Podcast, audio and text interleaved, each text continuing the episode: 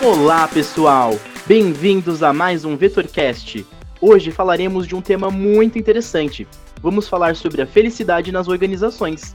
E para nos aprofundarmos mais neste tema, tenho a alegria de chamar novamente essa convidada que já participou do VetorCast anteriormente. Ela, que é administradora de empresas, consultora, especialista em psicologia positiva, especialista em marketing de serviços, com mais de 15 anos de experiência em liderança de equipes e que atua como gerente das áreas comercial e de serviços na Vetor Editora Psicopedagógica. Seja bem-vinda, Ana Butino. Oi, Bruno. Agradeço a, novamente você, a Vetor Editora, por essa oportunidade de tá, estar aqui falando sobre esse tema que eu venho me desenvolvendo, que é a felicidade nas organizações. Então, desde o meu eh, desde o início que eu venho estudando sobre psicologia positiva, lá atrás, quando eu já venho estudando também sobre marketing de serviços, muito voltado com foco nas pessoas, né? Então, eu acho que é um tema que vai ganhando força e é sempre bom a gente ter um espaço para poder falar um pouquinho sobre isso.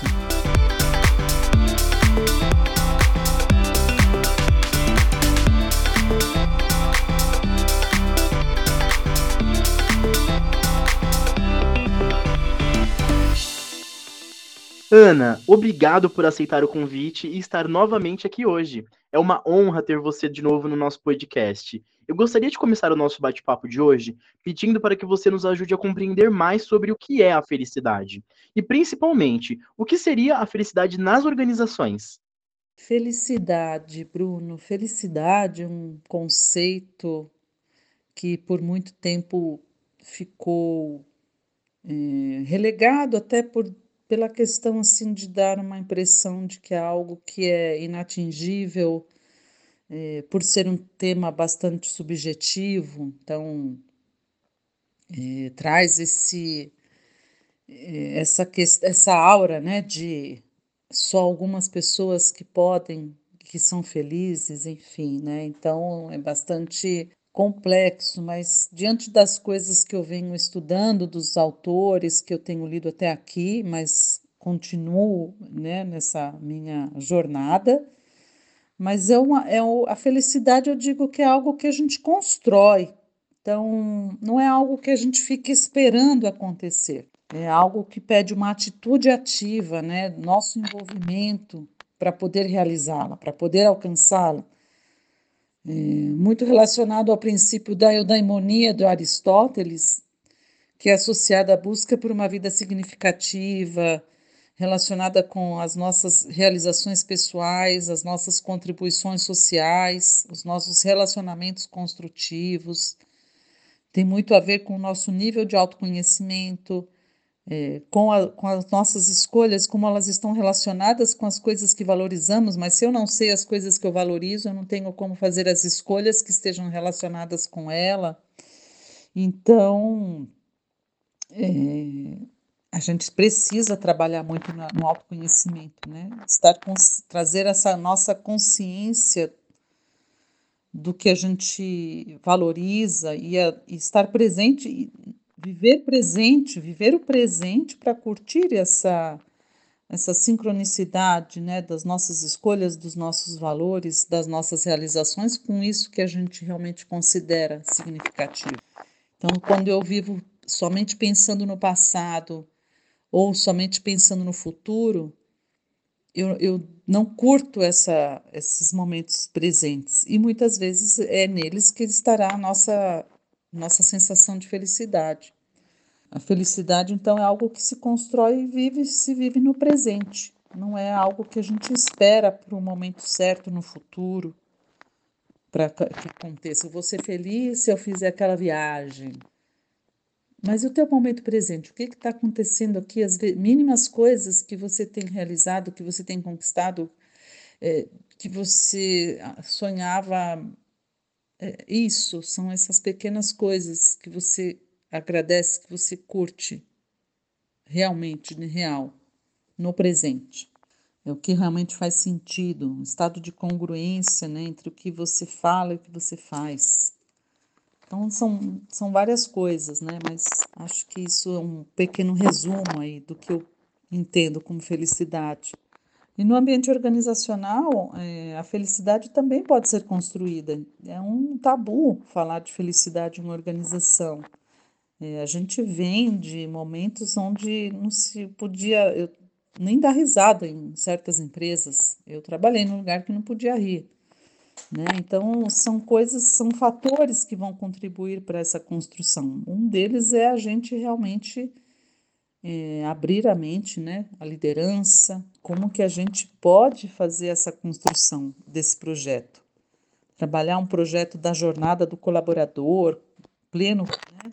desenhar essas etapas, cuidar do ambiente físico, dos espaços de trabalho, dos móveis, olhar para o lado psicossocial, como que é esse colaborador, como que é essa, a vida dele, é, qual é a jornada desse colaborador até chegar na empresa, né? Entender essa realidade de cada um, não é como que a qualidade de vida dos colaboradores nas relações de trabalho, até a, como é a vida pessoal dele, né? Olhar para as atividades que o colaborador realiza, e como que ela tem, como que o colaborador tem a sensação de propósito dentro dessas atividades, como que o colaborador entende o propósito da organização e como ele está vinculado com esse propósito e, e vê sentido nisso e, se, e sente essa satisfação e vai conseguir vivenciar esses momentos de felicidade, de bem-estar. Então, é, são são essas, essas coisas assim, né, que a gente pode dizer um pouco sobre a construção da felicidade nas organizações. Ana, agora que você nos falou um pouco sobre a felicidade nas organizações, quais seriam os principais desafios para alcançar a felicidade dentro do ambiente de trabalho? Um dos principais desafios, Bruno, eu acho que é a mudança de mentalidade mesmo, é, de acreditar que é possível é, construir a felicidade dentro da organização. Então, as empresas mudarem essa, essa mentalidade e os colaboradores também mudarem a mentalidade e também trabalharem para que eles possam desenvolver a própria felicidade dentro da organização. Então, é um trabalho em conjunto e eu acho que esse é um grande desafio, chegar nessa, nessa construção em conjunto e não é, delegar só para a organização ou delegar só para o colaborador. Uma outra questão é fazer um bom, uh, uma boa análise né, dos pontos primordiais que a organização é, consiga definir para ela o que é felicidade. E aí, a partir desse entendimento, ela consegue avançar no desenvolvimento desse projeto. Existem práticas que podem nos ajudar a promover a felicidade no dia a dia dos colaboradores? Você poderia nos dar algum exemplo? A empresa tendo definido o que é felicidade para ela, ela vai conseguir criar métricas para apoiar o desenvolvimento e o avanço desse projeto. A partir dessas métricas, ela consegue fazer um diagnóstico organizacional para entender onde que ela está e quais os pontos que ela vai precisar atuar para alcançar aquilo que ela almeja, aquilo que ela definiu como sendo a, a felicidade para dentro dessa organização. É, existem ferramentas que são adequadas para fazer esse diagnóstico, esse levantamento, é, e, e, que também vão apoiar toda a jornada da, do desenvolvimento do projeto. Então, você. Hoje, as, as organizações vão poder contar com essas estruturas, né, com essas é, ferramentas que vão colaborar para isso.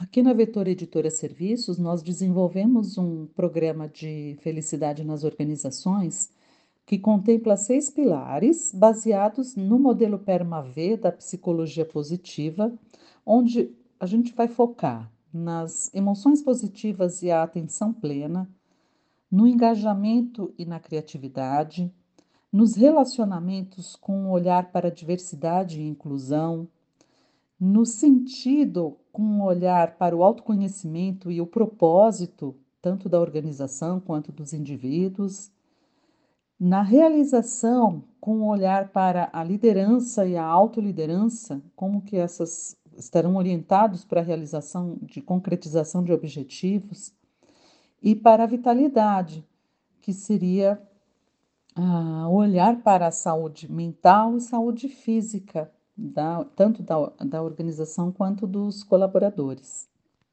Ana, e quais os benefícios de ter um ambiente de trabalho em que a felicidade é algo que faz parte do dia a dia do colaborador? Existem atualmente um volume considerável de dados que demonstram que trabalhadores felizes apresentam níveis mais elevados de comprometimento, produtividade e eficácia. É, há uma diminuição do turnover, do absenteísmo, você tem uma atração de, maior de talentos para a organização, porque a organização também tem um posicionamento diferenciado no mercado. As lideranças desenvolvem ambientes psicologicamente seguros, criam ambientes de trabalho mais propícios ao alto desempenho. Não é magia, não é milagre, não se trata de trabalhar apenas com a força do pensamento positivo. É uma construção que pede abertura e flexibilidade, e isso também é um ponto muito importante e positivo quando você implanta um projeto de felicidade, porque você vai estar desenvolvendo nas pessoas e na organização essa flexibilidade e essa abertura. Um outro ponto que eu acho bastante interessante é que como é uma construção que é envolve os dois lados, né? Não é somente a organização que tem uma responsabilidade grande, mas o colaborador também começa a ter uma transformação no seu modo de atuar. Ele deixa de ter uma visão de comando e controle para uma visão de colaboração mesmo, de construção. E também, Bruno, um outro fator que eu considero bastante importante, que é o desenvolvimento daquilo que são chamadas as qualidades psicológicas positivas, da autoeficácia, do otimismo, da esperança, mas não da esperança de espera, da esperança que se de construção de algo inovador, de algo significativo, e na resiliência, para que a empresa tenha fortalecimento, esteja fortalecida para superar os desafios que acontecem nesse mundo cheio de transformações. Ana, gostaria de agradecer pela sua contribuição hoje aqui no VetorCast. Obrigado por esclarecer tantos pontos e nos ajudar a compreender mais sobre a importância da felicidade dentro das organizações. Espero ver você novamente aqui em breve. Obrigado pela sua participação. Eu que agradeço mais uma vez por esta oportunidade e eu espero poder voltar aqui mais vezes para a gente falar ainda mais sobre esse projeto, sobre essas, a possibilidade das, da felicidade nas organizações e como que a gente pode juntos construir e levar esse tema adiante. Muito obrigada, sucesso a todos.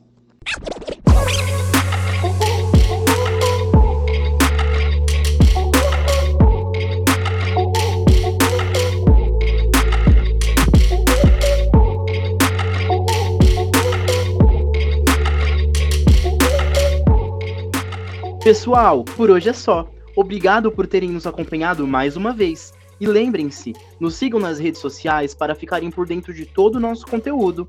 No Instagram, arroba Vetor Editora, no Facebook e no LinkedIn, Vetor Editora. E não esqueçam de seguir também a nossa convidada no LinkedIn dela. Procurem por Ana Maria Butino. A Ana está sempre escrevendo novos artigos para o blog da Vetor Editora, com temas super relevantes e atuais. Para conferir, acessem o blog pelo link blog.vetoreditora.com.br. É isso, pessoal. Até o próximo VetorCast. Vetor Editora, presente na sua vida.